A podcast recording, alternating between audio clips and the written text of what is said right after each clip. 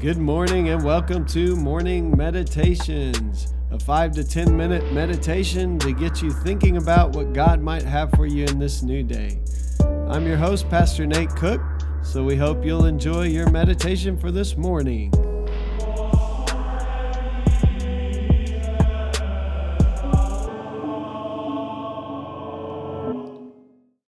Hey, this is Pastor Nate, and this is your morning meditation. It is Wednesday, November the 10th, 2021. Today we're reading from John chapter 2, verses 13 through 22. When it was almost time for the Jewish Passover, Jesus went up to Jerusalem. In the temple courts, he found people selling cattle, sheep, and doves, and others sitting at tables exchanging money. So he made a whip out of the cords and drove them all from the temple courts, both sheep and cattle. He scattered the coins of money changers and overturned their tables. To those who sold doves, he said, Get these out of here. Stop turning my father's house into a market. His disciples remembered that it is written, Zeal for your house will consume me. The Jews then responded to him, What sign can you show us to prove your authority to do all of this? Jesus answered them, Destroy this temple, and I will raise it again in three days. They replied, It has taken 46 years to build this temple, and you're going to raise it in three days? But the temple he had spoken of was his body. After he was raised from the dead, his disciples recalled what he had said they believed the scripture and the words that Jesus had spoken. Yeah, this passage is an interesting one. We see Jesus uh, overturning tables and making a whip and driving people out. He is overthrowing the old system, he's turning it over. Um, and, and this is both symbolic and real that Jesus has this passion for God's house, that Jesus um, notices that the things going on in here are not what the temple was intended for. And so, in a very real way, John has him kind of overturning the old system. The new system will be um, his body, his blood shed uh, for all of us, for the world. And so eventually we'll see that the temple is the church. That, that Paul will say, You are the temple of the Holy Spirit. But Jesus here has this confrontation, and they want to know how do you have the authority to do these things? And he says, Tear down this temple, and I will raise it again in three days. A couple things stand out to me in this passage today. The first is that Jesus has zeal for his Father's house that he's passionate about the work of God. I don't know about you, but I hope that we have that kind of passion in our own lives.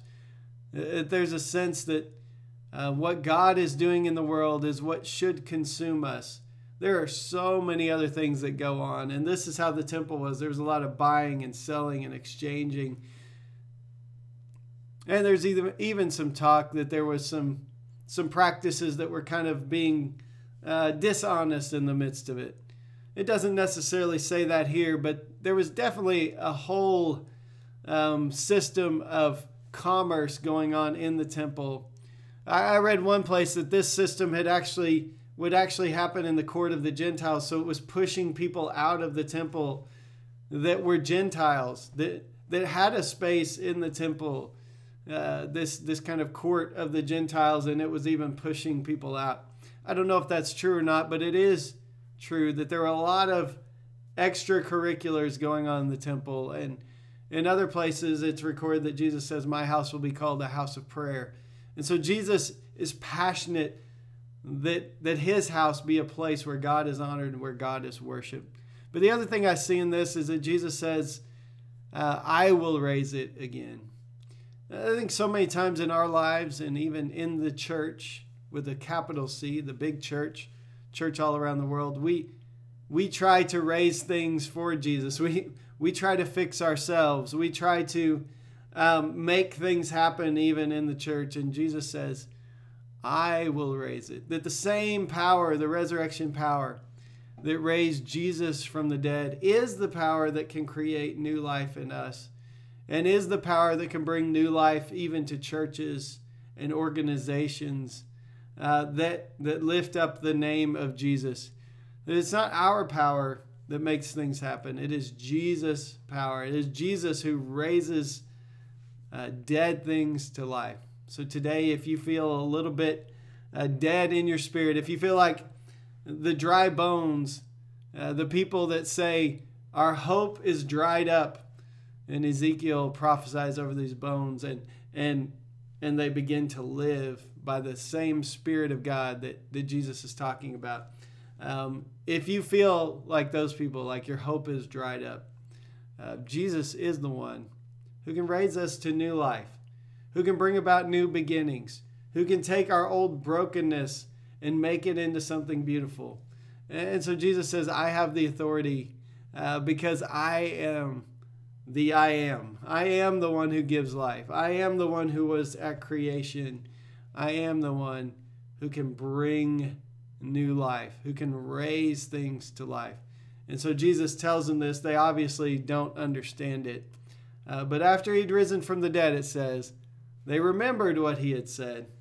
And then they believe the scripture and they believe what Jesus had said that this is the Messiah because he has raised the temple of his body to new life.